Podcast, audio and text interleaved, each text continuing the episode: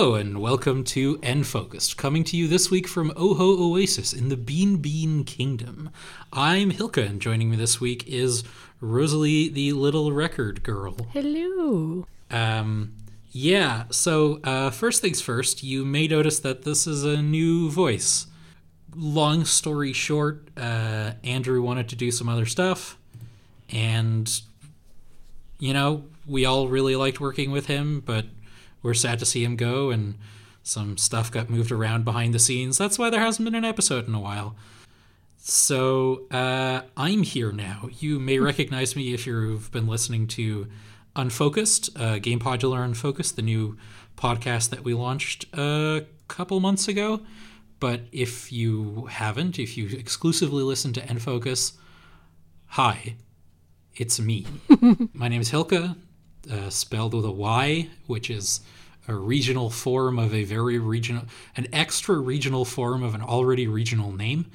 Um, I live in the Netherlands, not that you can tell by the way I speak. And yeah, like I said, I'm on Unfocused. I love doing podcasts. I joined Game Podular very recently, and that worked out really well for a lot of people. Uh, but longtime fans of the show, Rosalie's still here. Don't worry, not everything is changing all at the same time. Yes, I'm sure everybody wanted to make sure that I was here. There's some self. I mean, it would be terrible if just like everything fell apart instantly and everything exploded. We gotta keep we gotta keep some consistency. That's true. All right, how about we get into some news?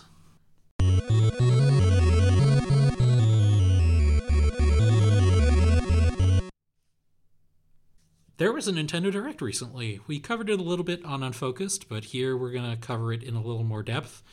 It was 40 ish minutes of Nintendo goodness, and uh, we're going to share our thoughts on that a little bit. How does that sound?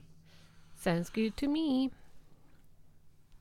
All right, so the first thing I have written down is the thing it more or less started with was uh, DLC for Pokemon Scarlet and Violet. Are you uh, big into Pokemon at all? Uh, yes, and uh, although I think I've mentioned this before on the podcast, that uh, I have this like love hate relationship with it, where I'll be like, "Oh, the new one looks amazing," and I'll get it, and I find it really boring.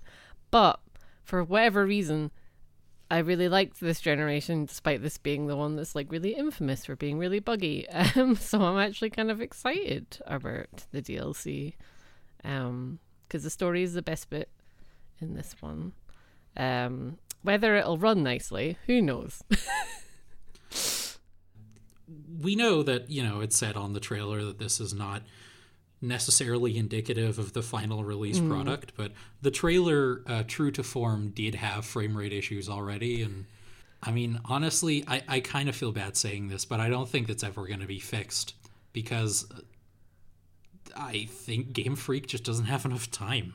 Yeah and maybe I was gonna say they don't have a big budget when Pokemon's like the largest like uh, piece of media in the world. Um, it's just kind of sad. It's sad when you look at how polished that like Tears of the Kingdom is, and then you look at how unpolished Pokemon Scarlet and Violet is. Um, but I guess they were like, "Hey, we can make a ton of money, and we don't have to fix it." so they're probably like, "Hmm." Do we bother? Uh, I actually didn't have many bugs and things when I played it, uh, but I do think it wasn't up to the standard. And for like how expensive that it is, it's not not cool, not cool Nintendo. I can't even remember what the DLC had in it. It just looked. Oh, the little festival. Yeah. Yeah, that was cute. I think it'll just be nice and cute. And there's also the other one because there's two DLCs, well, two parts to the yeah. DLC. The first one is the festival, and then the second one is some sort of underwater third school. Yeah. And some returning faces, new edi- or uh, some returning faces to the uh, Pokedex. Some new characters were shown off. Um, I admit, you know, I am part of the problem. I am going to buy it because, like you, I did very much enjoy playing Pokemon Scarlet. It's just, it was a phenomenal game when it ran properly, you know? Yeah. and yeah, I really enjoyed playing it. I I've done one or two of the raids. I did get the um, not multiverse legends. That's Magic the Gathering. Um, Paradox. Some of the Paradox legendaries. Yeah. Uh, Crashing Wake and Leaf, Suicune, and the Grass Legend of the Musketeers one. Did you uh, do those ones at all? I did some, um, but it's been so long ago. I honestly cannot remember which ones I did. They they were like they were all like time limited, which I hated. Like new Pokemon Yeah. in a time limited format. That's just rude. Uh, especially the the Leaf one. Oh my god, the Leaf one was so hard because it kept using Swords Dance and then wiping the entire team out. um, yeah, so great fun. Love that game. Uh, uh, I'm being facetious. I did genuinely enjoy it, and I am going to buy the DLC. yep, me too. Uh, next one is Sonic Superstars. Now, Rosalie, you are a noted fan of Sonic the Hedgehog. oh yeah, So uh, I I admit my exposure to Sonic has been not the best showing for the franchise, shall we say? Did you not grow up with Sonic then? I I did not. No, I mean like I, I grew Oh. up mostly with PC games. Uh, Oh, I didn't get a quote unquote console until I got a Game Boy Advanced, uh, and then my first plug into the TV console was a third hand Nintendo 64 that we bought when the GameCube had already come out.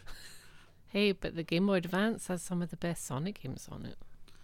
I will say I have played a bit of Sonic Rush. That game is really really good. Oh. I really love it. Yeah. Uh, but other games I have played, um, let me know if you spot any good ones. Uh, Sonic the Hedgehog from 2006, Oh no. uh, Sonic Chronicles The Dark Brotherhood on Nintendo DS. Okay, we'll say my friend Peter. Shout out to Peter. He loves that game. so that does have fans, but I haven't played it myself, so I cannot say if it's good or not. It, it's a little rough uh, in my recollection of it. And, um, oh yeah, I, I played Sonic Adventure, one of the Sonic Adventures at a friend's house once. And Okay. that's basically it. But like the the most Sonic game I've ever played was Sonic the Hedgehog 2006. So not Oh, no. not the best showing for the franchise, but Sonic Superstars. Eh? Yeah. No. So at first, when I saw it, I was like, okay, cool, because I like classic Sonic and modern Sonic. But then I was worried because back in the day, there was a little game called Sonic Adventure 4, which was really bad. Uh, and the controls were really floaty and it was just really awful. Uh, and then they confirmed that this Sonic, Sonic Superstars, is running on the same engine as Sonic Mania, which objectively is probably the best Sonic game ever made, and it has the same composer as Sonic Mania, which is one of the greatest soundtracks ever made. So I'm pretty hype. I'm not gonna lie. um, To to be clear, you said Sonic Adventure 4. Did you mean like Sonic the Hedgehog? sorry, 4? sorry, the Hedgehog Four is what I meant to say. Yeah, I was about to say like I, I didn't even know Sonic Adventure 3 No. came out.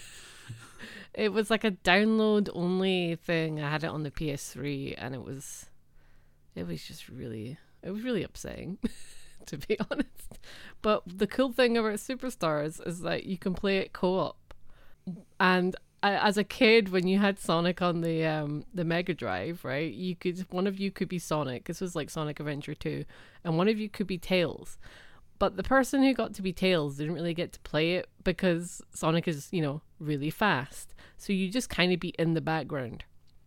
So it's kind of funny that we've come around and now it is actually proper co-op, like classic Sonic. So, I'm really, I'm so excited that they haven't released the release date yet, but I've pre-ordered it, and I have told my friends that they're coming over so I can have a full co-op like game of it the day it comes out.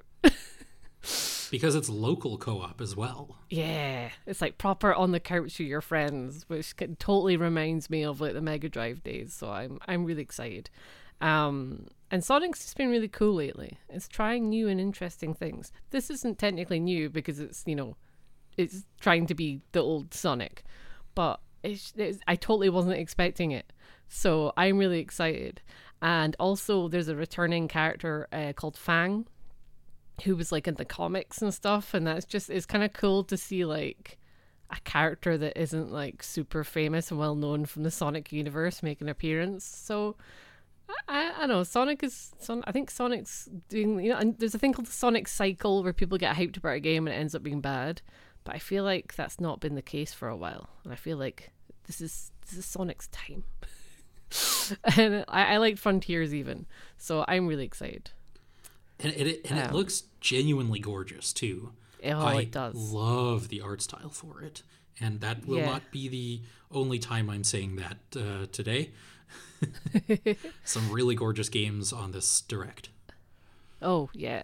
Um yes, they shared some of the the renders from Sonic Superstars on like the official Sonic Twitter and seeing them like properly I was like, "Ah, it looks so good." I'm kind of hoping they release like some merch and stuff with it. Um but yeah, no, this is probably one of the main games in the the direct that I was like super hyped about. Glad to hear it. I mean, if if it gets the the stamp of approval from a Sonic fan like yourself, like I uh yeah, that looks genuinely very exciting. Next, uh Palia, the free to play farming sim RPG something or other. Uh, it's currently in beta and it's coming out later this year. Um, I'm not the biggest farming sim person. I've played a fair amount of Stardew Valley uh, exclusively in multiplayer because I did not enjoy it on my own. But hey, it's a free to play farming sim. Uh, I believe the phrase they used was choose your own comfy life. I do worry about it being free to play, like whether the monetization is especially predatory, and that remains to be seen. But it's like online, you can play it with friends. That's kind of cool, Yeah. although not especially new for the genre, I think. It is it, it I, I do worry that it does come into kind of a crowded market nowadays. Cause Oh yeah. like obviously farming sims have existed before Stardew Valley, but Stardew Valley I feel was the big like oh, this can make money that isn't like Harvest Moon money, but it can make money. And we've had just buckets of them in the past couple years. Yeah. Because the thing with Stardew Valley was that, like, there's like a weird license thing with Harvest Moon. So a lot of the games that are called Harvest Moon aren't technically Harvest Moon. It's like a whole thing. And then just farming sim games have been like rubbish. And then Stardew Valley came and it was like, oh my god, they're amazing again. And now it's just, there's so many of them. I'm just like, cool. Don't really care anymore. um, well, actually, that's not true because I play Dreamlight Valley, which is the Disney one. But there's like an incentive there because it's like, oh, look, you can hang out with all the Disney people. And in this, I'm just like, okay, it's another farming sim. It, it is free to play, which is does lower the Yeah. barrier of entry quite significantly. But I, I mean, Stardew Yeah. Valley is like what twenty bucks. Uh, it's usually always on sale. Well, so like probably get it way cheaper than that, to be honest. without what I assume will have microtransactions. I confess, I don't actually know, but if it's free to play, it has to make money somehow. Yeah. Yeah. I don't like them either. Moving on, are you a big uh, Persona fan by any chance? Yeah. Well, I've not played all of them. How do you feel about more Persona 5 related things? I I'm pretty looking forward to this. I don't know if I'll it's this, if it's like a day one play kind of situation because at this point I'm just like just release the next one, please. Um, but no, it looks really cute. Um, it reminds me. Wasn't there the Persona games on the 3DS that were like little tactics games? I didn't play them, so I can't really remember. Um, it just looks really cute, and I love the characters. So yeah, I'm just hyped to have more experiences with said characters. Um, I do think the five gets milked more than a lot of the other ones, but I guess it's just because it's the most recent one that's going to happen. Um, I'm more hype about the remake of three, but I don't think we know if that's coming to the Switch yet. So Not yeah, that I've it looks heard. alright. No, looks looks cute. Um, I feel like uh, because it, it's like a Fire Emblem style tactics game. I Yeah. feel like in this one, maybe positioning is even more important than it is otherwise because they showed off this system. Uh, God, I wish I could remember what it was called. But you have uh, your three characters in a triangle, and they do an all-out attack that has a special name. But it looked like you have to set them up in the triangle before they can do that. And so I, Ah. I'm curious to see if that amount of granularity is going to add much to the formula because obviously in in these kinds of tactics games you do have to keep like range for your ranged units and stuff into account and movement speed uh, distances and stuff but this specific amount of positioning i wonder if it's going to be a little much yeah, I don't know. Like, I'm I'm a real time strategy guy. You know, a market that is really flourishing right now. We're getting just a lot of great games in the genre. Um, so I don't really like the Fire Emblem turn based style things, but if if like you are a big fan of the world and the characters, I can see this serving you very well. I really like Yeah. the sort of chib the chibi-fied mm-hmm. versions of the characters. I think they're very cute. Oh yeah, you know Atlus is gonna be releasing like loads of figures and plushies of these versions. Oh, absolutely. yeah, I already own like I can't talk. I already own like a loads of Persona Five chibi type figures. But hey, you know that there's gonna be loads of this art style, and you know what? I am here for that. That is okay with me. Do you want to talk about Myth Force next? I, I quite like the look of that one. This is the one that had like the Saturday morning cartoon like actually reminded me of the um the Castlevania on Netflix animated series a little bit. I yeah, it, it had the sort of cell shading that that kind of had. Yeah. It reminded me of like that combined with also on Netflix, uh, She-Ra and the Princesses of Power. Yeah. That was a great series. This is a very like visually throwback to that kind of series, even though both of those series are very new. Um, it's a cooperative first person fantasy roguelike. We've seen some other cooperative roguelikes recently, I believe. Uh, one that's immediately coming to mind is, admittedly, that's still in early access. I believe it's called Crab Champions Oh, I've not heard of that one. uh, you you control a crab who shoots other crabs and other sea creatures. You can like uh, it has a um, Slay the Spire esque uh, mechanic where you can pick which room you go into. Um, and it makes sort of like a, a, a tree that leads from the bottom to the top to the boss. But uh, Myth Force, um, if the co-op works properly, I think it could be a lot of fun. But Nintendo's online is not known known for being the best in the world. Hmm. So that sort of remains to be seen. And I hope that, that there's enough depth in the roguelike aspect to it.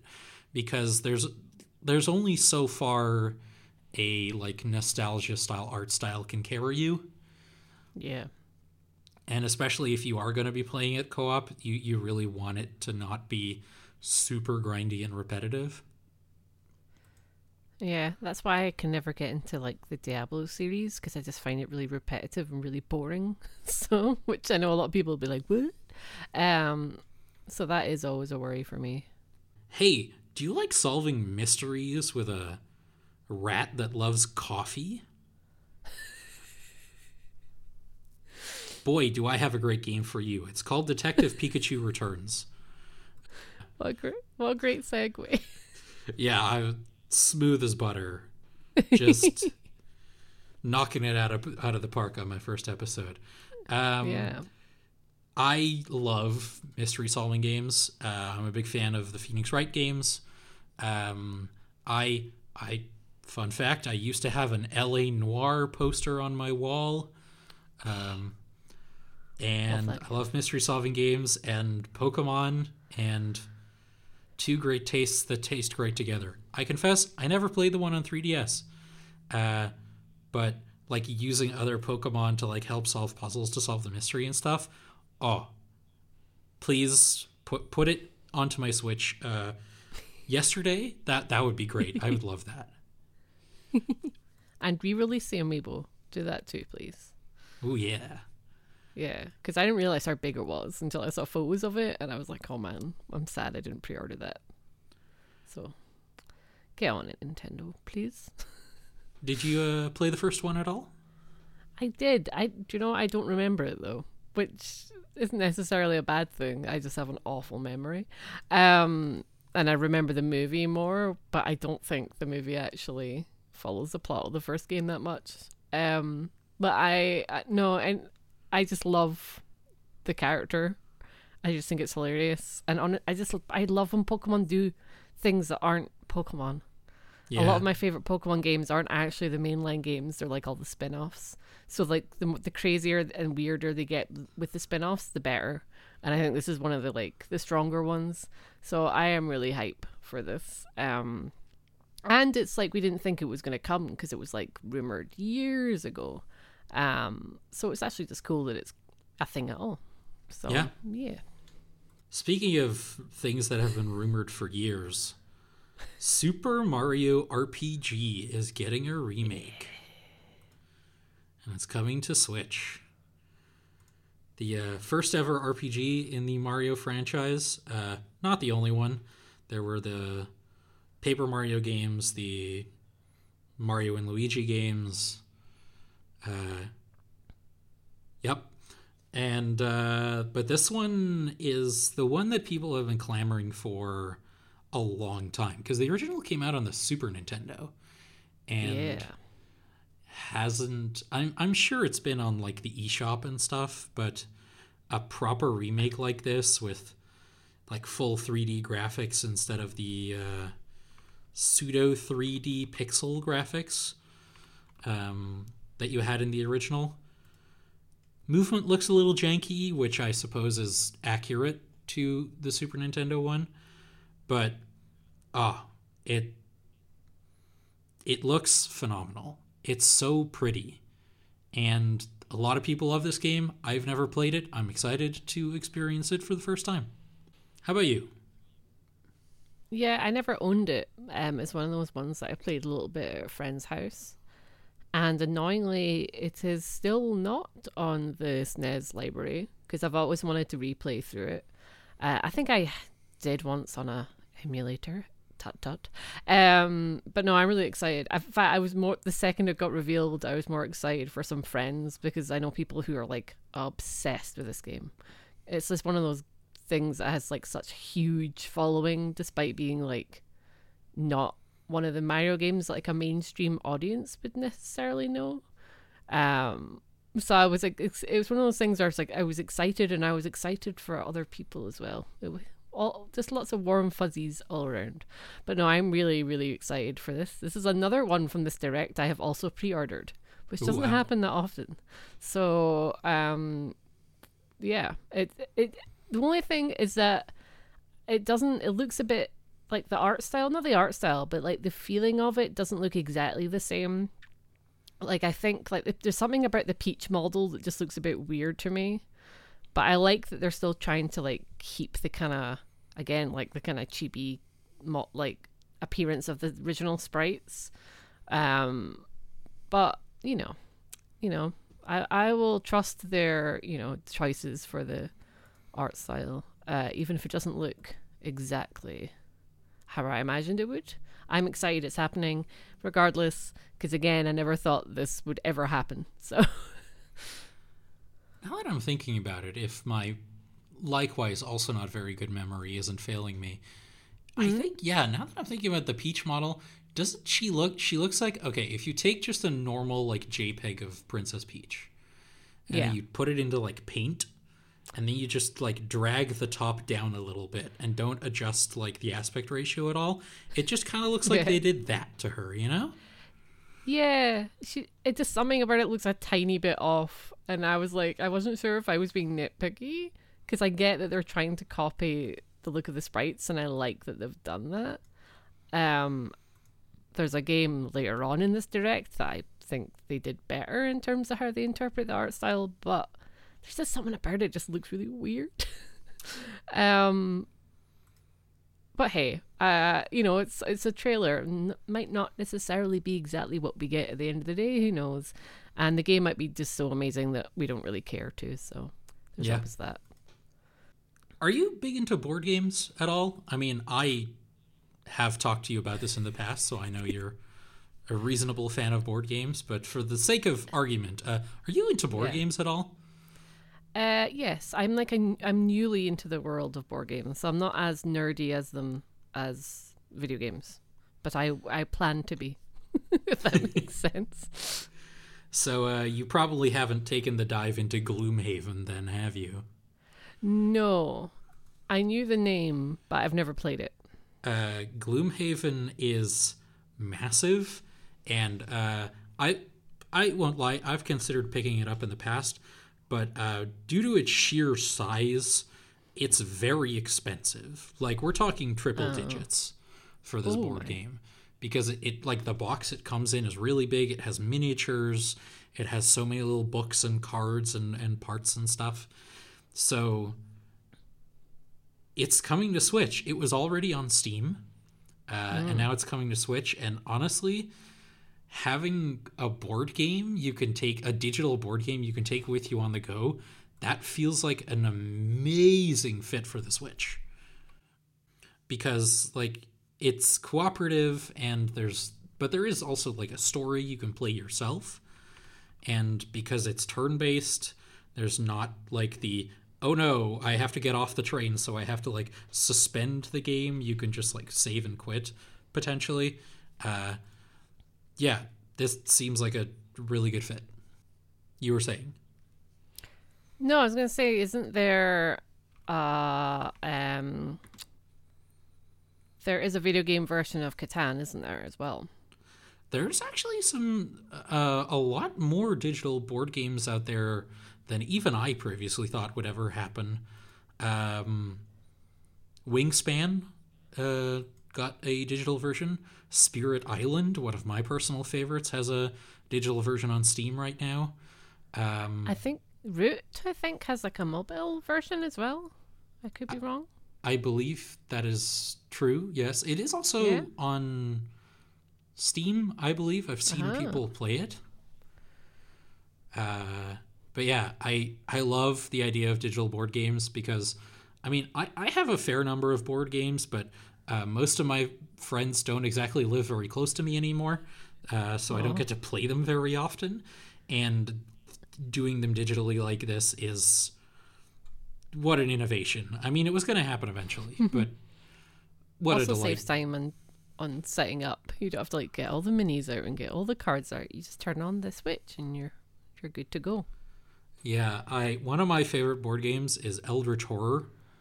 Uh, it's it is the less complicated version of Arkham Horror, but it still takes a solid like 45 minutes to set it all up because you have so many decks of cards that you have to shuffle and so many punch out tokens and all this stuff. It's a phenomenal game. Highly recommend it.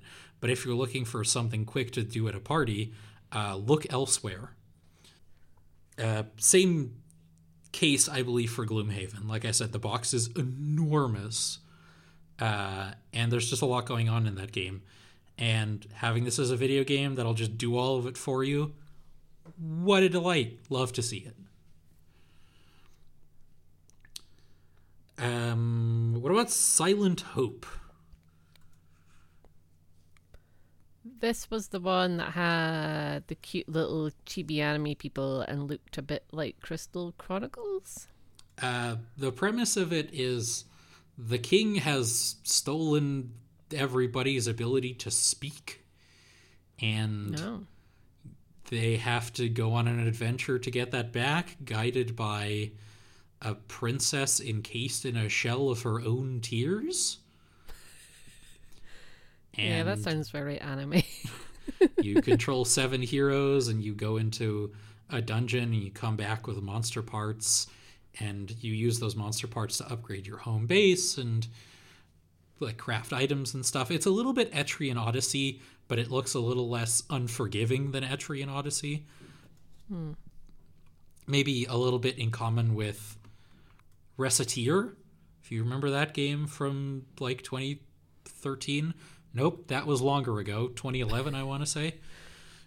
no.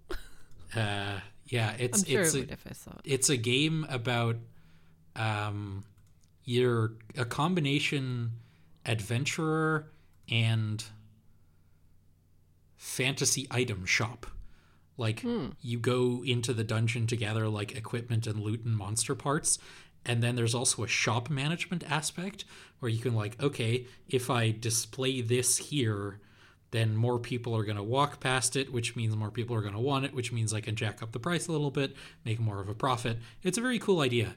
And it's that and Etrian Odyssey sort of combine to make this, I feel like. And if you're into that sort of thing, which uh, I am, thank you very much, uh, I will probably be enjoying this game. Uh, well, we talked about one monster collecting game earlier. Uh, and listeners of Unfocused will know that I am a noted Dragon Quest guy. Uh, I have played most of the Dragon Quest Monsters games, if nothing else. And hey, we're getting a new one on Switch. Yay. It's a Dragon Quest monster collecting game. Uh, here's a fun fact for all you uh, Pokemon diehards out there. Don't worry, I'm one of you. I love Pokemon. Um, Drag- the original Dragon Quest on the Nintendo DS was doing fully 3D environments, which Nintendo, which Game Freak needed another console generation to start doing in Pokemon. I suppose that's not entirely true. They had fully 3D environments in black and white, but they didn't have 3D character models, which Dragon Quest Monsters also did.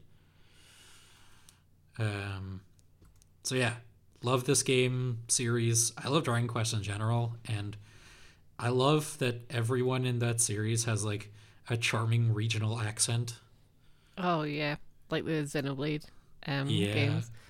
Yeah. In fact, a Dragon Quest Eleven has some of my favorite Scottish voice acting in any game ever. um, because a they hired actual Scottish people, and b they're all like we're in the Highlands in a castle, so it made sense. And it was just cool to hear to see like Akira Toriyama like designed characters, but a Scottish accent come out of them because obviously I'm a big Dragon Ball fan, and so I was like, this is the best thing ever. Um, but I, I am I'm also excited about this. I, I played the first one on the Game Boy Color, um, back in the day. I've not played all the um Monster series games, but I have a lot of love for them. Um, so I will also be getting this, and I am very excited. Um, to take a wild tonal shift from fun collecting fantasy monsters to uh, uh, Metal Gear Solid Master Collection Volume 1. Probably the longest title. No, Dragon Quest Monsters The Dark Prince, I think, is longer. Um, but yeah, uh, Metal Gear Solid Master Collection Volume 1. How do you feel about Solid Snake and his fun pals? Um, yeah, I'm not the biggest Metal Gear fan in the world, but I've played most of them. I enjoy them. Um, three is my favorite. I'm not hugely excited about this because I had the HD collection on the PS Vita, and I still have access to that, and I still have access to the original games. So I wasn't really like, you know, I, this wasn't like something I was really necessarily like hyped for, and I think even hardcore Metal Gear fans are more excited for what might be on the second volume because uh, one of the games has been stuck on the PS3 for God knows how long. Yeah, Um, but it's cool. 4. Yeah, so it's it, but it is cool. I guess um, Metal Gear hasn't been on a Nintendo thing since the original like Game Boy games. I don't think so. It's cool. I guess if you only have a Switch, then it's great. And if you didn't grow up with these games, like get on them. They're diff- I think they're quite difficult, um, but they're amazing. Um, and it's just really cool. I think any release like this is great because it just makes them more accessible. Um, but as they are already quite accessible to me, I'm not entirely like hyped. But I can be hyped for people getting to experience it for the first for the first time. I guess. Uh, people like me, for instance. oh, because, really? Uh, wow. Here's a fun fact for you. Uh, Metal Gear has existed on Nintendo consoles in the past. Uh, GameCube. and the only Metal Gear Solid game I've ever finished was Metal Gear uh, Solid 3 on the Nintendo 3DS, Oh yeah. where um, you used the one thumbstick to move and the face buttons to aim. Uh, which was not an ideal situation to be playing that game in. Uh, but I beat it multiple times. I love that game. It is one of my favorites. But I Ah. have, and like the only other Metal Gear Solid game I've really played was I played Ground Zeroes, Oh yeah. the like teaser for five. And that's basically it. That that is my entire experience with Metal Gear Solid. So I do own a PlayStation Vita, but I bought one secondhand after everyone, including Sony, ah. kind of gave up on it. Uh, so I missed out on the HD collection on Vita. So I will definitely pro well okay. I will probably buy this pretty soon after it comes out. I have been wanting to experience this series for so long and like you said the fact that we are getting prop hopefully i don't know if it's 100% confirmed that metal gear solid 4 is coming to a system that isn't the playstation 3 in the future. Um, yes also just in the interest of like preservation and making it more accessible great Yep. love it keep doing stuff like that game industry please I can't believe I forgot about Twin Snakes and the 3DS version because I had the camouflage thing where you used the camera. Oh, I Yeah. feel so silly for forgetting that because that was I, I, it's actually quite a cool mechanic um for that game.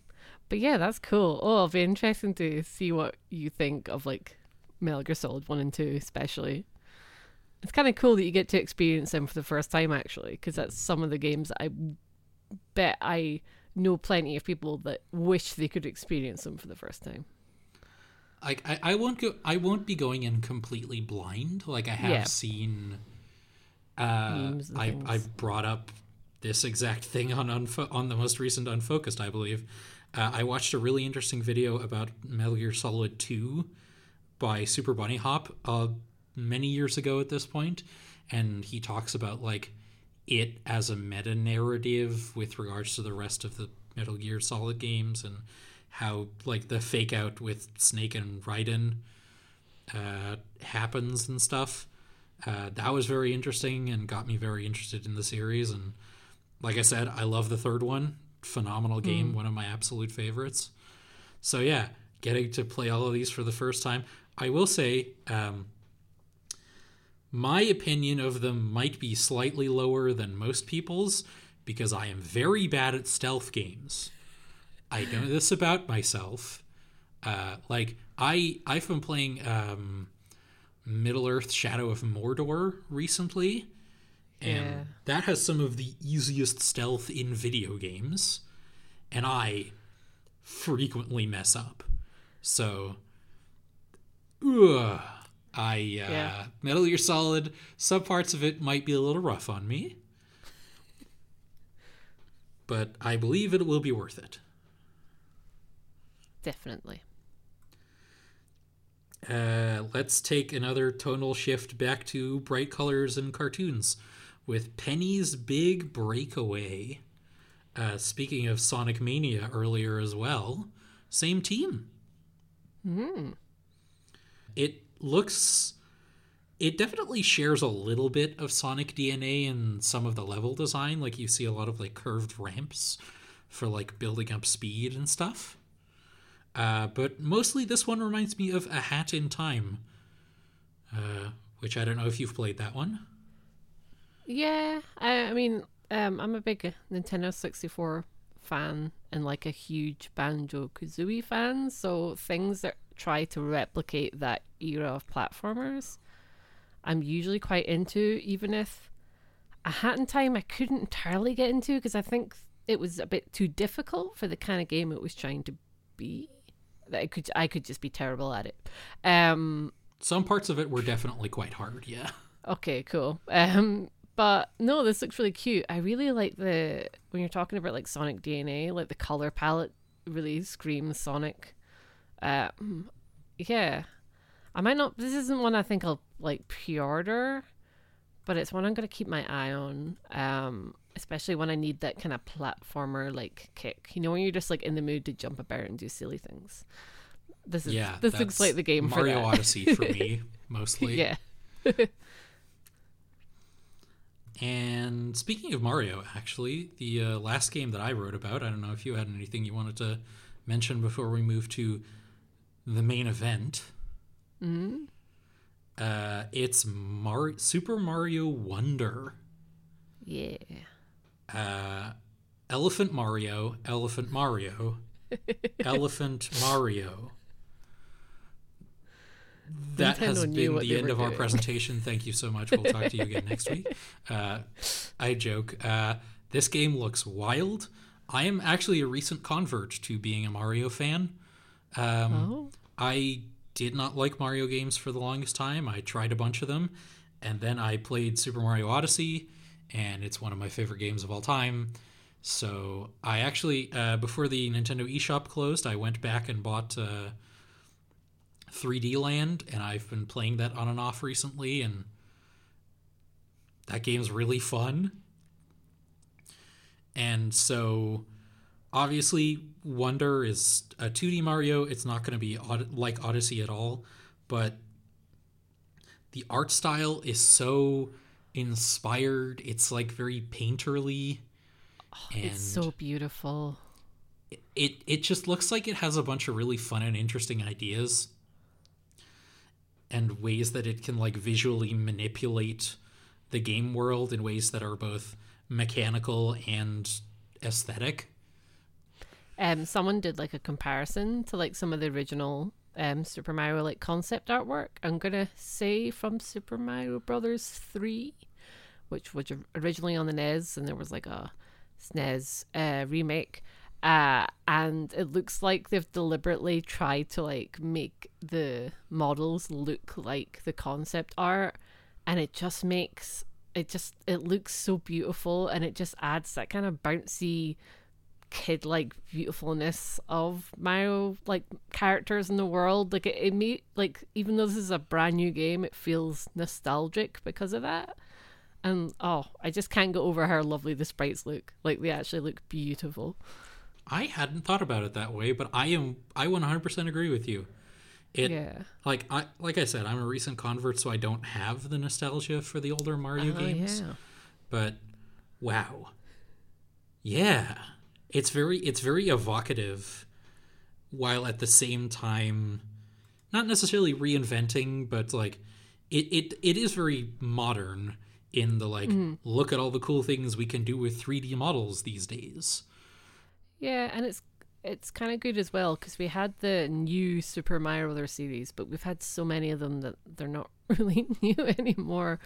But they, after the first one on the DS, they got old really fast because there was something really like stiff about how some of it looked. And I feel like this is exactly what I would want from a new Mario game that plays like an old Mario game. It just it feels like it captures that kind of essence of why people like Mario games in the first place, and but it still makes it fun and new. And oh, I'm yeah, I'm really excited about this. It just it just looks so wonderful. This, among all the games we've talked about, I think this is. I, I generally don't pre order, but this is like Oh, day one purchase. I am buying this.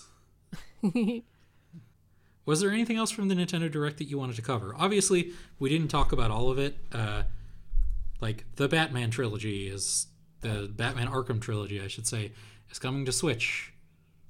Cool. Good for good good for Switch fans like us. Good. but like for Batman.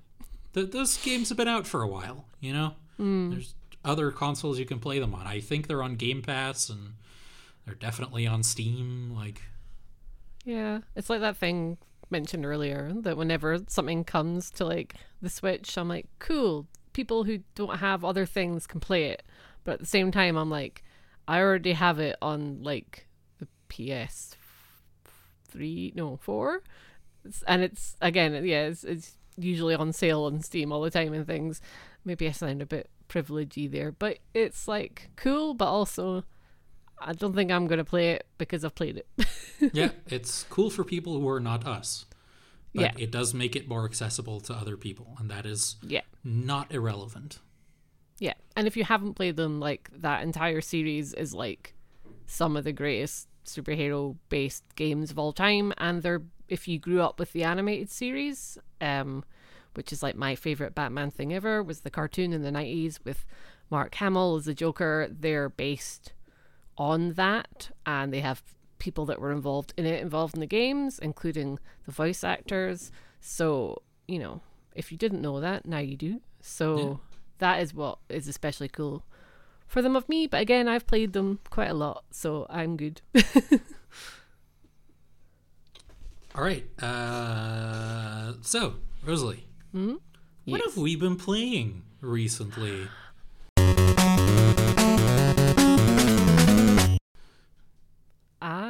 have I played the Pikmin 4 demo.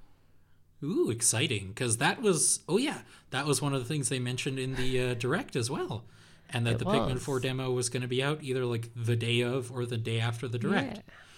And uh, Yeah. I, like I said, my my uh, to give you a little history on my history with Nintendo, my um, owning of Nintendo like plug into TV consoles goes Nintendo sixty four, Nintendo Switch. That's it. Um, I I was mostly a handheld uh, gamer. I did own like a GBA and an SP and a DS Lite and a 3DS and a new 3DS. Um, so all the stuff on the GameCube and the Wii, I missed out on a lot of that stuff, including Pikmin. So please regale me with your stories of Captain Olimar and tiny little turnip people. Well, so I did have a GameCube, um, but I was really bad at Pikmin. Um, because if you don't know, there's a lot of strategy involved in Pikmin. And um, I, I remember when I had the first one, I didn't complete it because uh, I didn't like seeing the Pikmin die. Because when they die, these little ghosts come out, and it's really sad. um, so I was, yeah, it, it, it's basically it is like a strategy game the you get different colored pikmin which can do different things like the blue one can go in water and the red one can withstand fire to a certain degree and you're basically most games you're trying to find parts of your spaceship so you can go back home. Um i missed out on two and three. And now that i'm an adult i was like you know what? Maybe i might be good at pikmin now. Uh, so I tried the four demo and I forgot how absolutely charming the Pikmin series is. Um, you get to actually create your own character in this. There's not many things like hairstyles to choose from, but instead of being like a preset character in that world, you're your own, which I think is really cool. Uh, and you are set to um, find the other space cadets that are missing, or you do in the demo anyway. Um, I the only thing the demo that annoyed me is that it was really like the tutorial heavy and I felt like I was just like skipping through text like come on hurry up um but once you actually get into it it's just so cute and lovely because if people don't know like in the world of Pikmin it's like our world but you're super tiny and cute so a lot of the items that you can find in the game like in the original one I think you found uh did you find a game and watch? You found like actual like batteries and things, but they were huge because you're in our world, but you're teeny tiny, like Honey I Shrunk the Kids, pretty much. I, I did notice in the trailer for Pikmin Four in the demo that like there was a bit where they were in like just a just a house. And there was just like a soccer ball and a lamp and stuff. Yeah. And at a certain point, I saw just like a Game Boy Advanced SP. Uh, Well, yeah, because I think in the original, it's like, is it a Game and Watch or something? So the fact that it's now like the SP is what is old made me feel incredibly old. yeah. um, uh, yeah, but yeah, it's just it's just absolutely delightful. You get I, I don't know if he I think it is from the previous game. You get this like dog type character. I can't remember its name. It's like Oatchi or uh who kind of looks like a cross between a chicken and a dog. Uh, and you can ride him, and then you can make your Pikmin ride him. But basically, you wanna you collect Pikmin. You have a set day where you have hours, and you can collect like an apple or just the interesting objects. I think something's like a ball and things, and that transforms into materials and unlocks more access for you to rescue your cadets and things. It's but it's very like apart from the scary monsters that can eat your Pikmin, which is the most devastating thing ever, it's very relaxing. Uh, and I think the demo sold it for me because again, I've not played two, I've not played three, I never completed one because I was terrible at it. But I did the whole of the four demo, and I was like, you know what, this is this is. I was totally relaxed, and I was like totally in the moment, and I was like, yeah, that that means I probably would like the entire thing. Um, but annoyingly, I don't think your save carries over from the demo, and I'm really not looking forward to having going over the tutorial again. Yeah, I think you unlock if you've got save data for the demo, you you can unlock something in the Pikmin app, uh, which they have like that game It's like Pokemon Go, and you can unlock a special item or something in the game, full game for four. But I don't think that the actual save file carries over. And the the de- the demo's long, so I don't want to have to go through that again. So I might like wait a bit after it comes out. Uh, it's just it's very cute and delightful, and I think if anyone's like me, where they haven't given the series a proper try, you don't have to have played the other ones. They briefly mention Olimar, and the, through the menu, it gives you like story breakdowns, which is a thing I've noticed in a lot of new games, and I'm all here for that. Um, it's just really delightful. There's also a cool thing where you can go underground, and when you're underground, there's like a puzzle, and the when you're underground, there, there's no timer because the timer in the original Pikmin game, like I hate timers in games. They just Oh, annoy yeah. me, and I get really anxious. Do not like. So when you're in underground, it's usually like this big area that kind of has like multiple puzzles that all kind of match together. And I just, it felt so satisfying to complete them. And sometimes it'll just be like, there'll be a big monster, you have to defeat it, or you have to kind of like carefully go around it so your Pikmin don't get eaten. And um, the more you progress, the kind of more difficult the puzzles will be. And it just, uh, it's just very it's good, good cozy gaming times as long as the Pikmin don't get eaten. So one It's thing I- really, really devastating.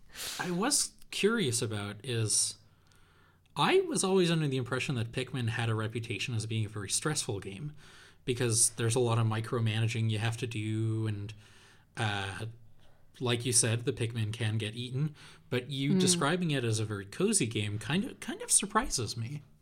Yeah, because that's what I thought. Unless they've done changed something up for this one, and unless the demo is like, you know, gonna be like, well, actually, when I play the full game, um, but that's what I remember from the first one. So I've always just assumed that this series was not for me, and that's why I hadn't gotten the other ones. And then I played this, and I'm like, oh, I was all relaxed in bed. I was like, you know, like that dopamine hit you get when you do puzzles and like Zelda games and things. I was like, oh, this is great.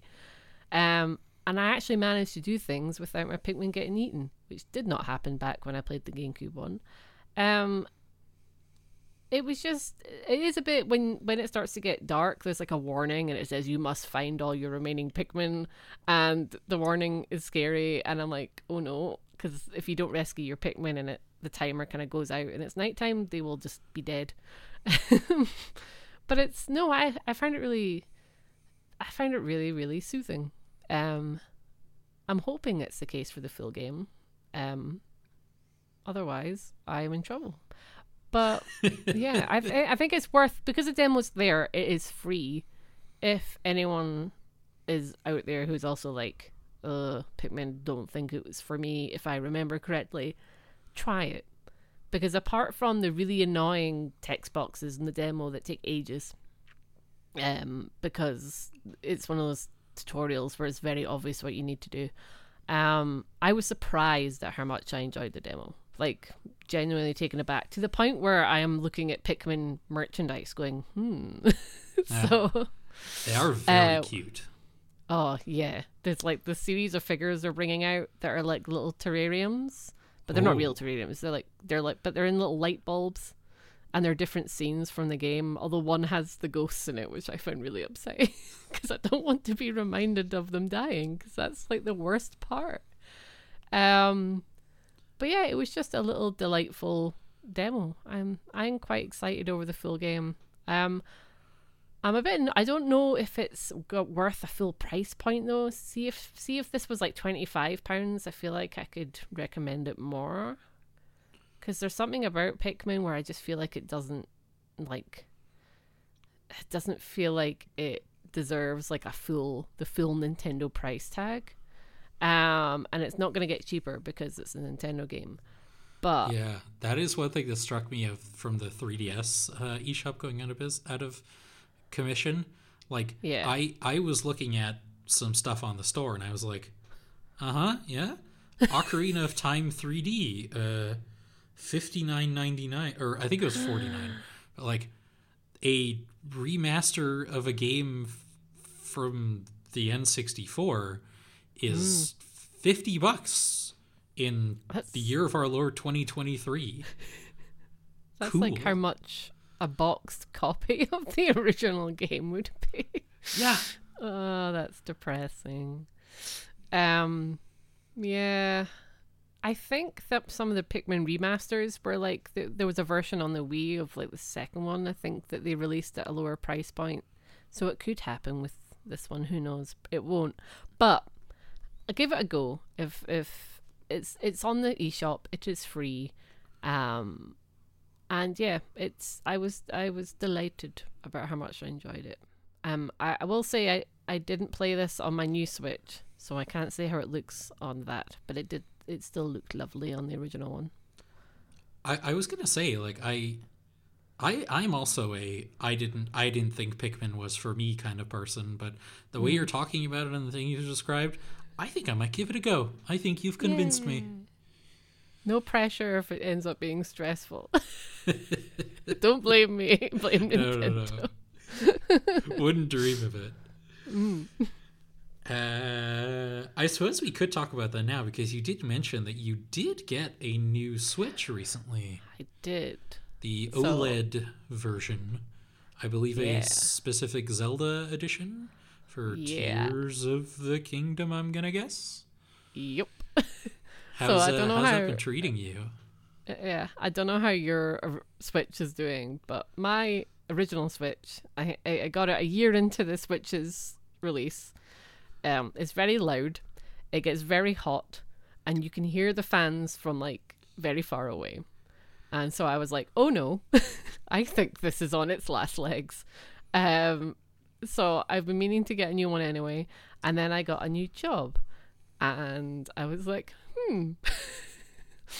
Uh, and you know, whenever you get a new job and you get your first paycheck, what do you do? You spend it on silly things. So I was like, you know what? I'm gonna treat myself and I'm gonna get a new Switch.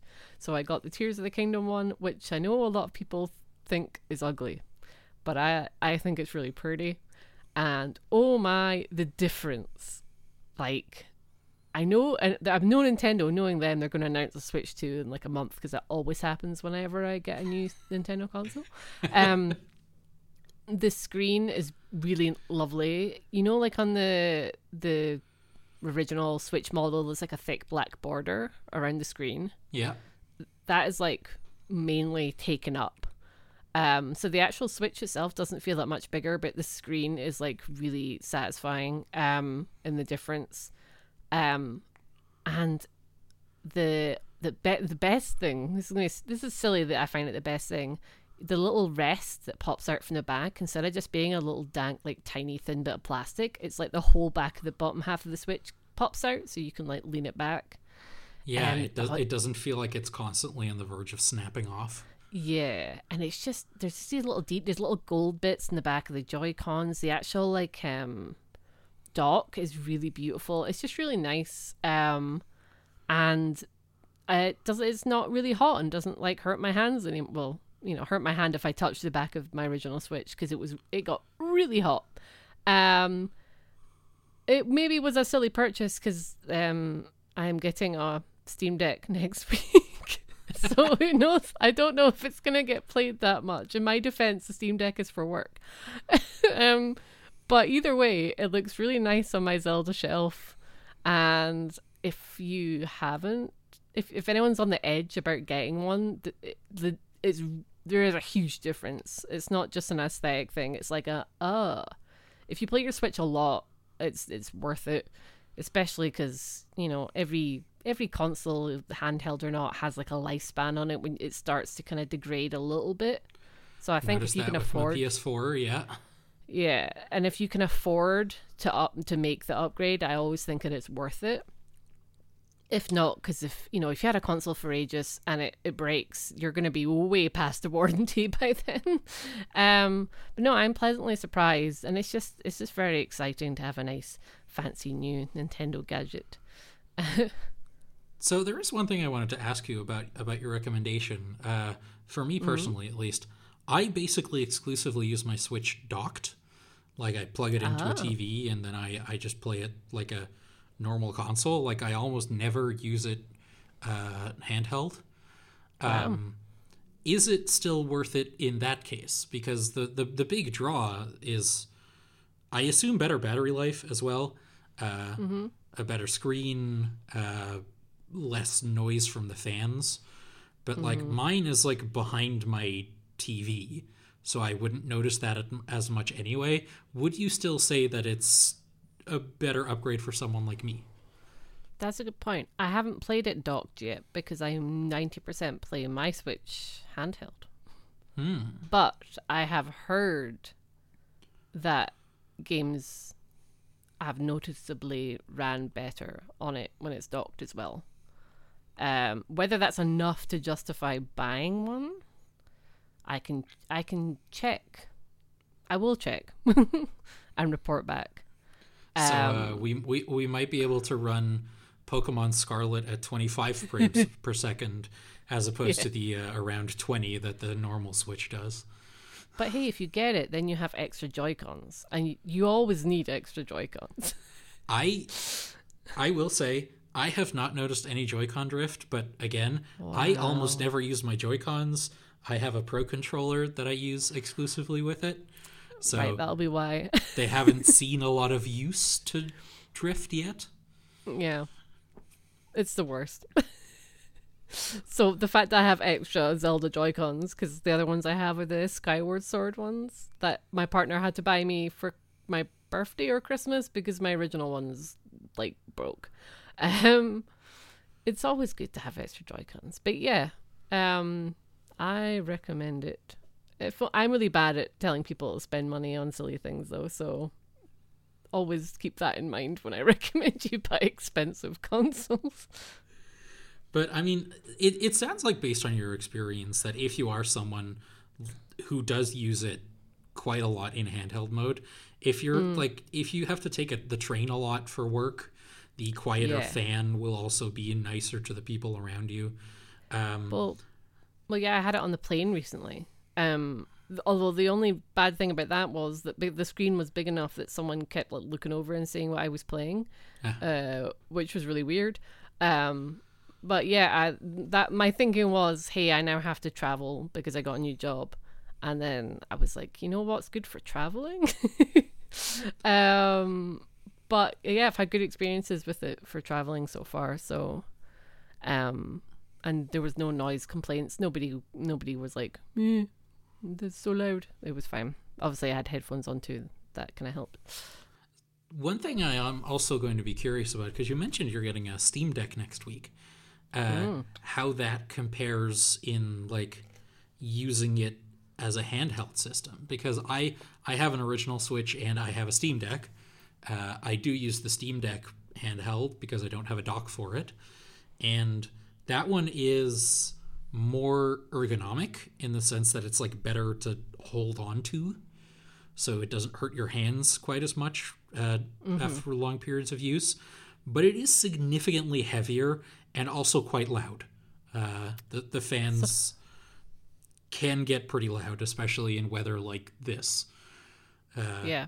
So I, I am I would be curious to hear on our next episode uh, if if you could do a little compare and contrast. I, I would find that very interesting.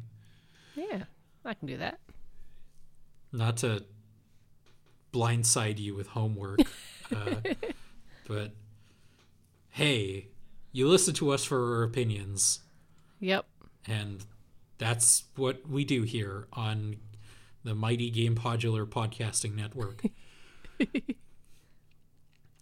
um, so yeah, you noticed, uh, dear listeners, that it's at the top of the show. I said that we were coming from the Oho Oasis in the Beanbean Kingdom, and that is because uh, the game that I've been playing the most of in uh, on Nintendo systems anyway is uh, Mario and Luigi Superstar Saga plus Bowser's Minions on the Nintendo 3DS. Uh, one of the games I bought before the 3DS eShop closed, uh, and one of my personal favorites. I owned it on GBA, loved it, played it multiple times, and playing it with updated graphics on the 3DS was was very cool. And I wanted to talk about it a little bit because, I mean, saying it's recent is not necessarily true anymore because it was like two months ago at this point, but it recently got added to the Nintendo Switch expansion pass uh, Yeah. as a uh, an emulation of the GBA original. And um, yeah, I would say I would say it still very much holds up. I think the general impression that I get is of the three Mario and Luigi games, it's the best of them. I did play a bit of Bowser's Inside Story. I didn't like the environments, basically. I didn't like all the body bits, jumping on bones and red blood cells and all that stuff. And I never played Dream Team Bros. I, I don't know if that game's any good. But Superstar Saga, great. If you love some solid physical comedy, uh, some great puns, uh, it's delightful. And if I'm not mistaken, you've also been playing it a little bit on the Switch. Yeah. Um, I haven't completed a the playthrough of it, but I've gotten quite at least more than halfway. Um, so the version that's on the the library is the Game Boy uh, Advance version. Um, it's still delightful. It's not my favorite from the Mario Luigi games. My favorite is is it Partners in Time, the DS one. where oh, you- God, I baby- forgot that one existed. yeah, you have Uh, baby Mario and Luigi. I think that's my favorite. Um, but it's such. Oh, I actually miss AlphaDream as a studio like so much because I feel like a, there's a lot of stuff in the Mario Luigi RPGs that should be like canon to Mario as a whole. Like they add so much character and fun to the world, like that just makes Mario more interesting, and they're just so funny, and it still holds up. The only thing that like I had to look up guides now and then to remember what I was meant to do, but I think that's that's just a thing with games that are slightly older, where you know sometimes you have to. Things aren't as obvious, which can be a good thing for some people, but for me, sometimes I'm like really pa- impatient, and I'm just like, oh, I can't be arsed like examining every corner of this area. I need to find out where I need to go. Google, doo doo. Um, my, even like the humor and stuff, like the bit near the start where you get like your passport photos, and they're like, "Don't make a funny face," and of And course you you, make can a make a funny face. face. Yeah, it's just so cute. Um, and the music's so good and Oh, oh i love the series it's it's it still holds up so well and i kind of wish there was a way we could get all of them in like a big collection but because a lot of them were uh, involved the two screens and the ds and 3ds i don't think that's likely to happen it's not Um, impossible. Like that's true we we have seen some more DS ports for Switch, and you know Mm. th- they have to be a little creative with that for sure. Like we did see that in the Phoenix. I, I suppose Phoenix Wright maybe not the best example because those were originally GBA games. Um, but uh, Etrian Odyssey, a series we mentioned before, was like oh yeah. really really needed the bottom screen because that's where you drew the map. And they're doing that as like a sort of picture in picture thing i believe in the re-releases for switch. So it's not impossible. They just have to get a little bit creative with it.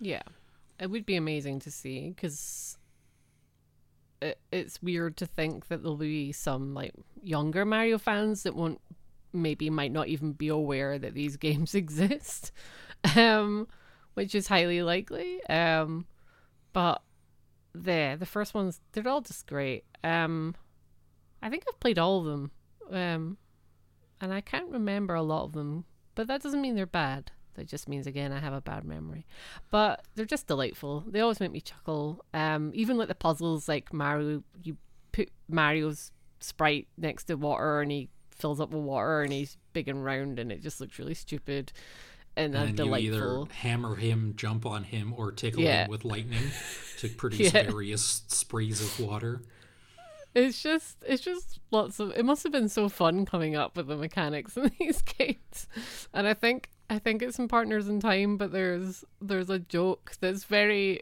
like, very of its time where you meet two Hammer brothers, but they're called the Leet Bros. oh as in like wow. leet speak, which is like uh, a very specific joke that I guess you had to be around early internet to know what it is. But that's these games are just full of little things like that, and they're just they're just delightful. And they have some of the coolest bad guys in Mario games. oh yeah um, if- and uh Fawful i love Fawful Yes. He's such a little wiener. I I love him. Because if you just play like the main like big Mario games, you you don't really get to see characters besides Bowser, and it's like, uh, he's cool, but you know, there's cooler bad guys Yeah. in these ones or the Paper Mario games. But um, yeah, I uh, it's a hundred percent worth uh going back to either if you can get was it digital only on the 3ds for the 3ds version? I can't remember. I can't remember either. I got it on the eShop because I bought it like two days before the eShop closed down.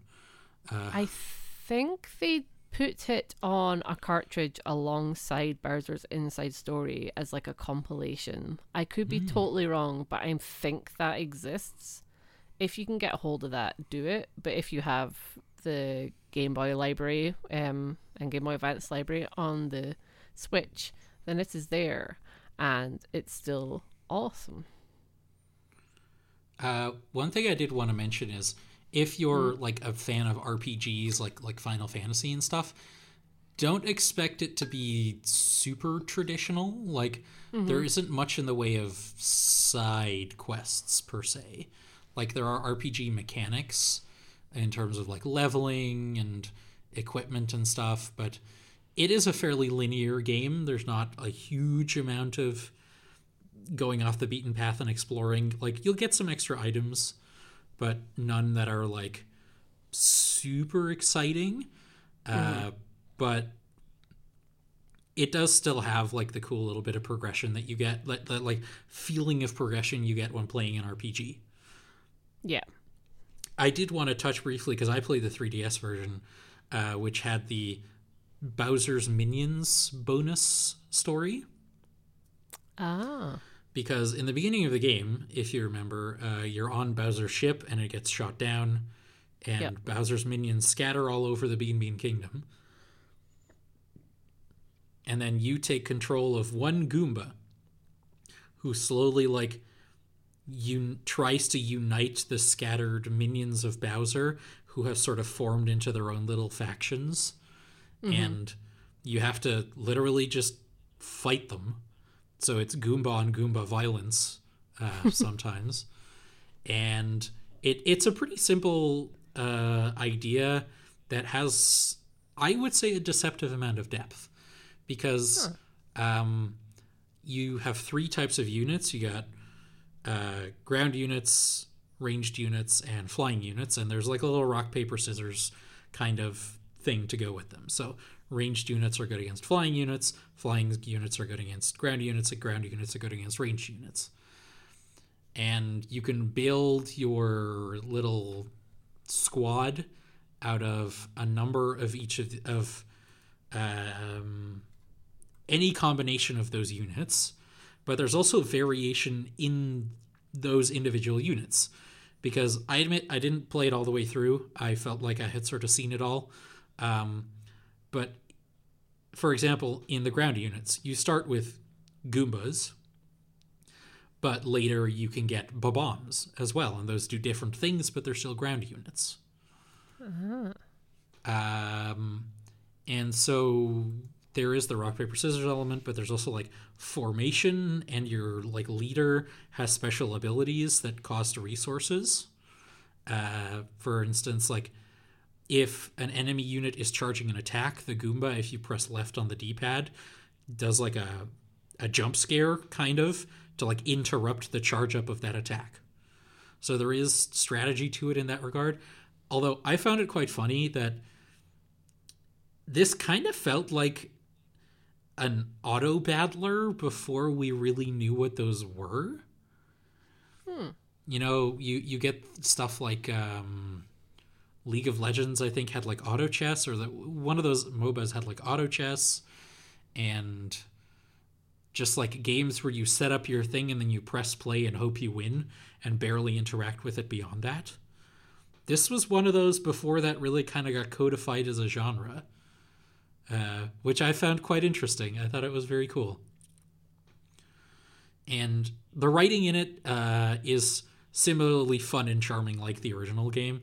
So it's if you like that kind of thing, it's worth checking out that part as well. But honestly, if you're just like this part's not in the Switch version, that's fine. The Switch version is the original game, and the original game is still fantastic.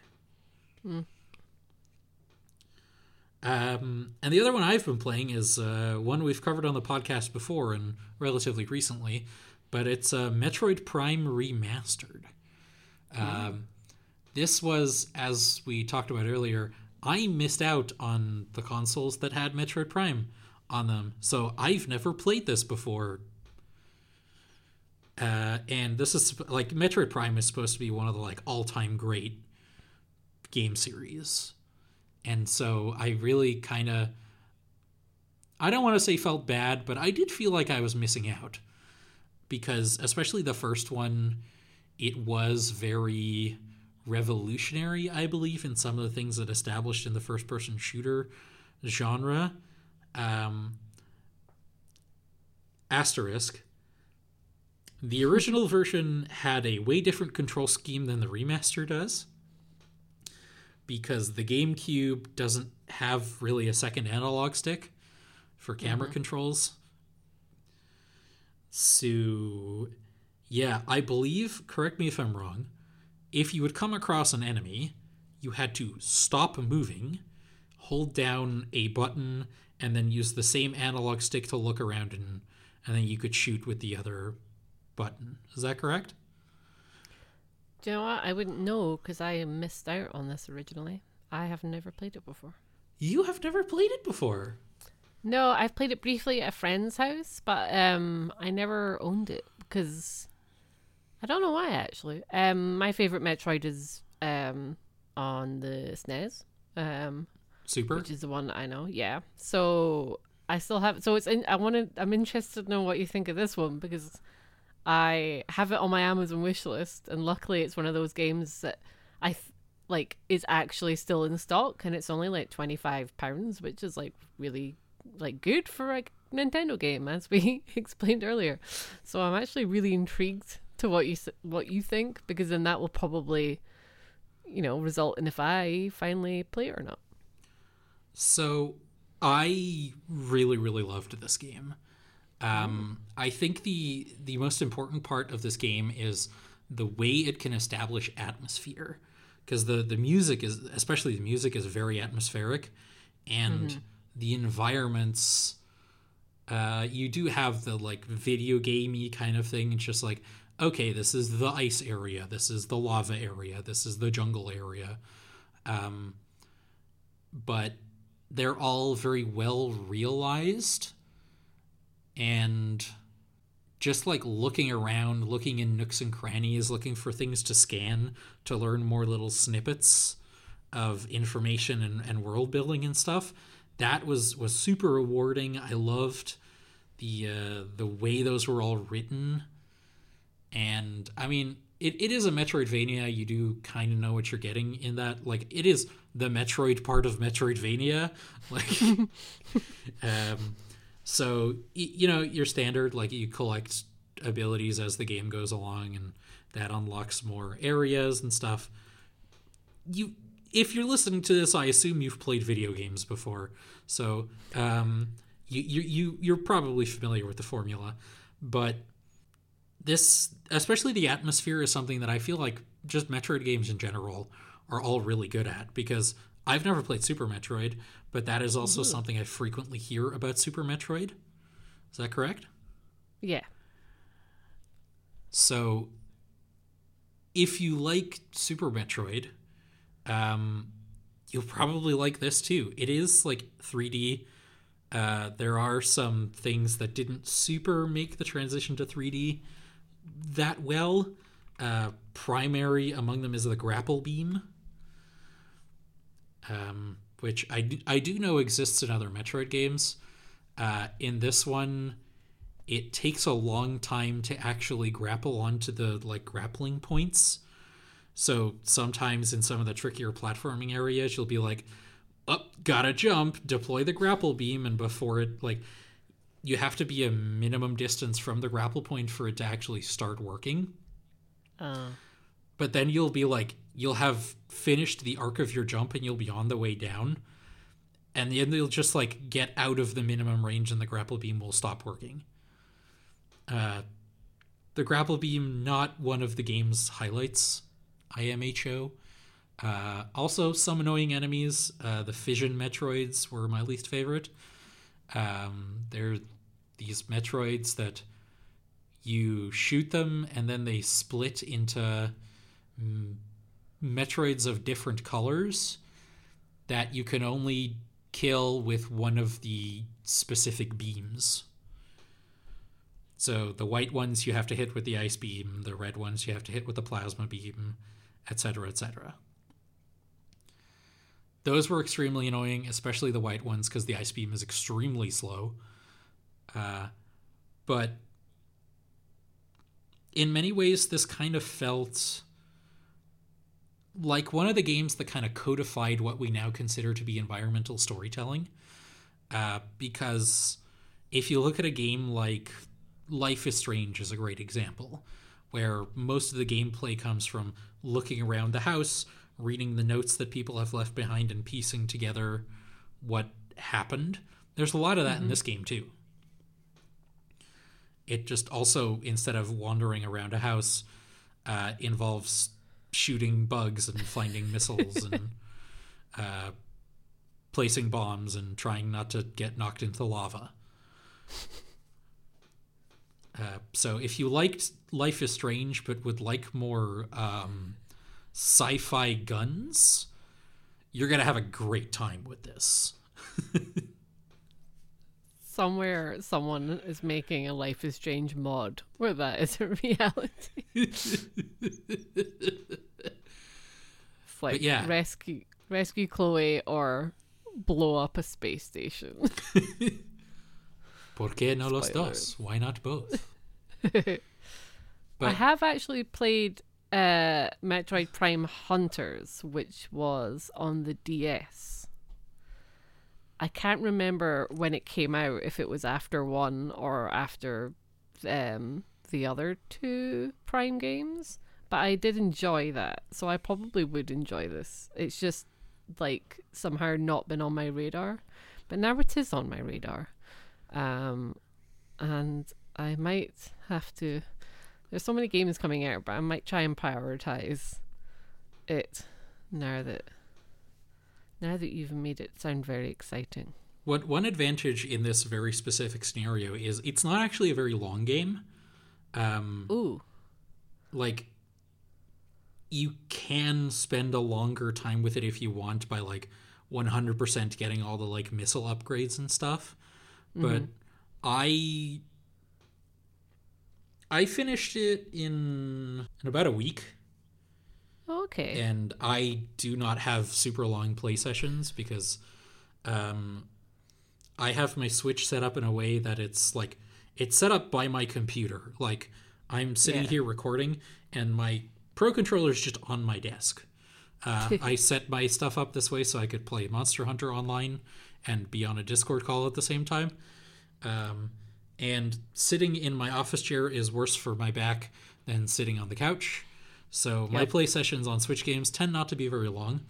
So I played it in a week, but if you have more time and more comfort, you could probably play it in like four or five evenings.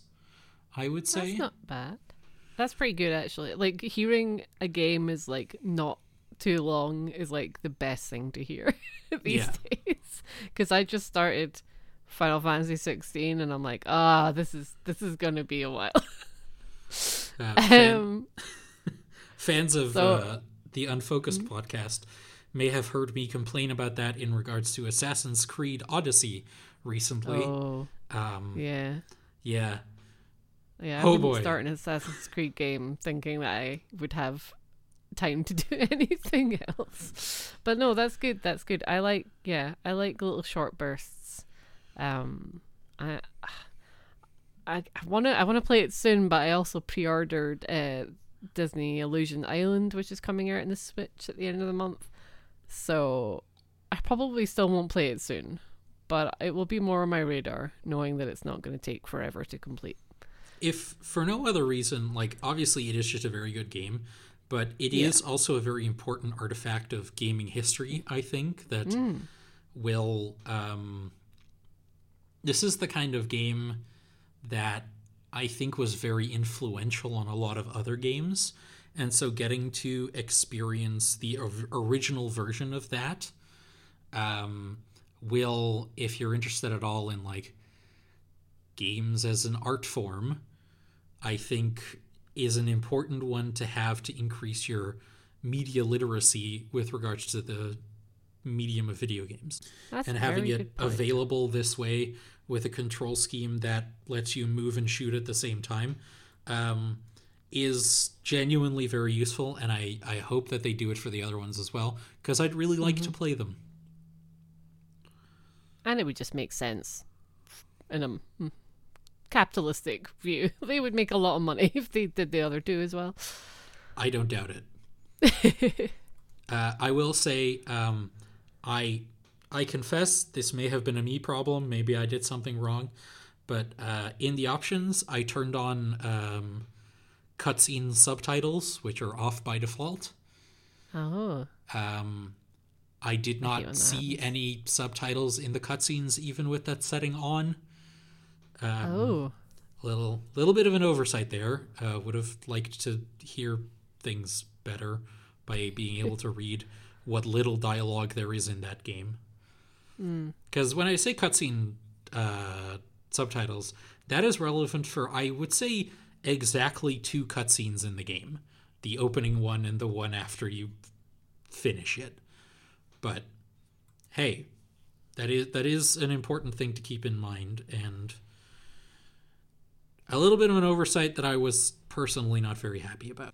So you mentioned that you're uh, very busy playing other games at the moment. Um, what are those games that you are playing at the moment that you may or may not be talking about in the next episode?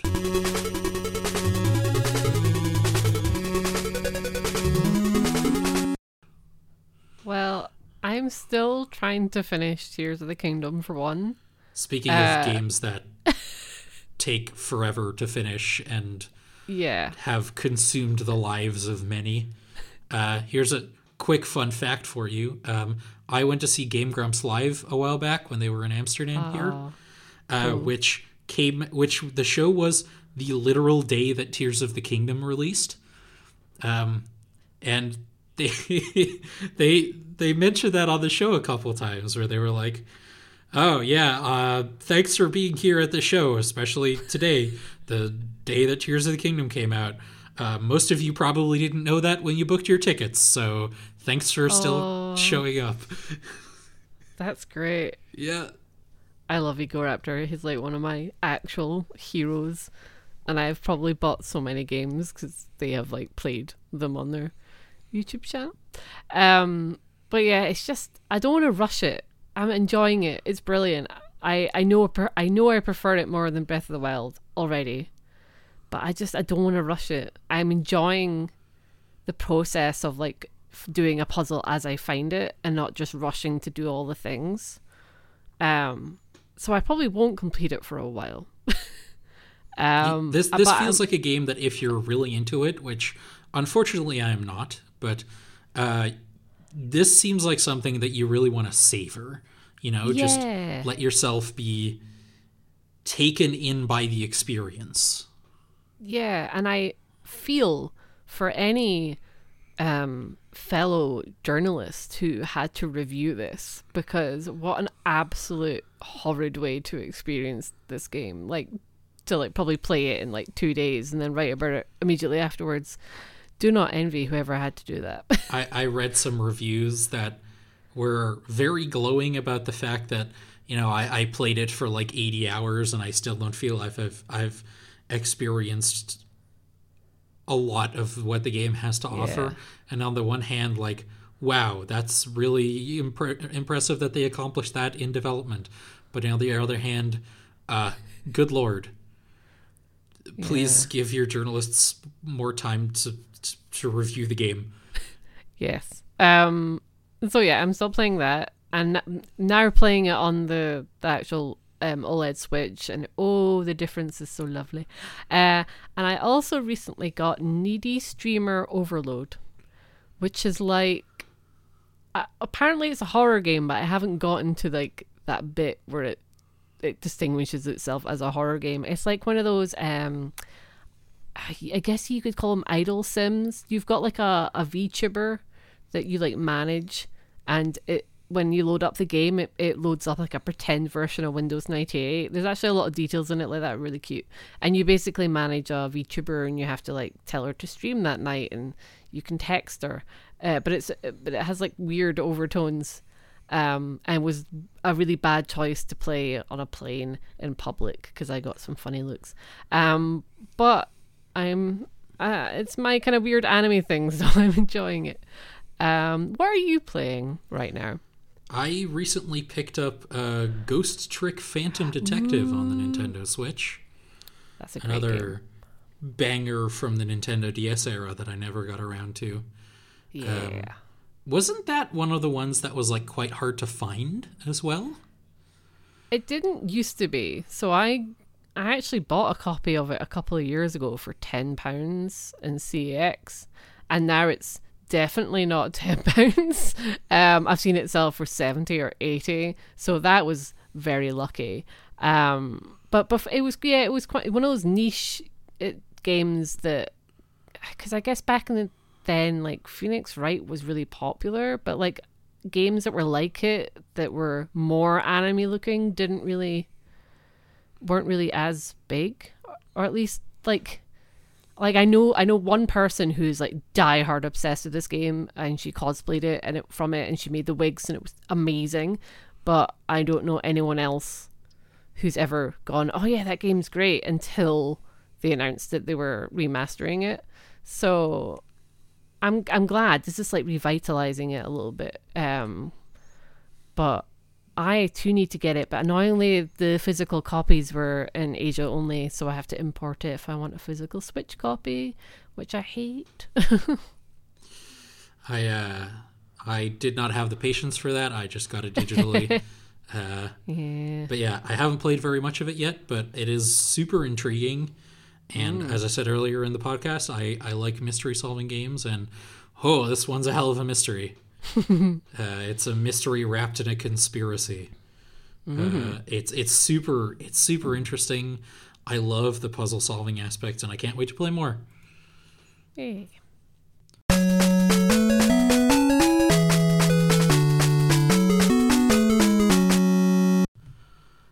Thank you for listening to this episode of N-Focus.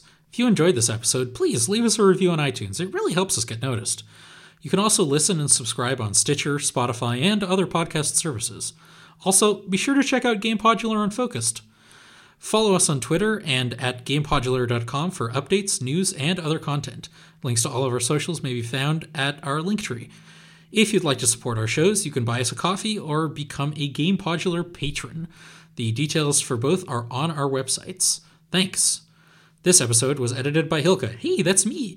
And you can follow him at, at gear12 underscore turbo on Twitter, or more preferably at, at gear12turbo at kind.social on Mastodon.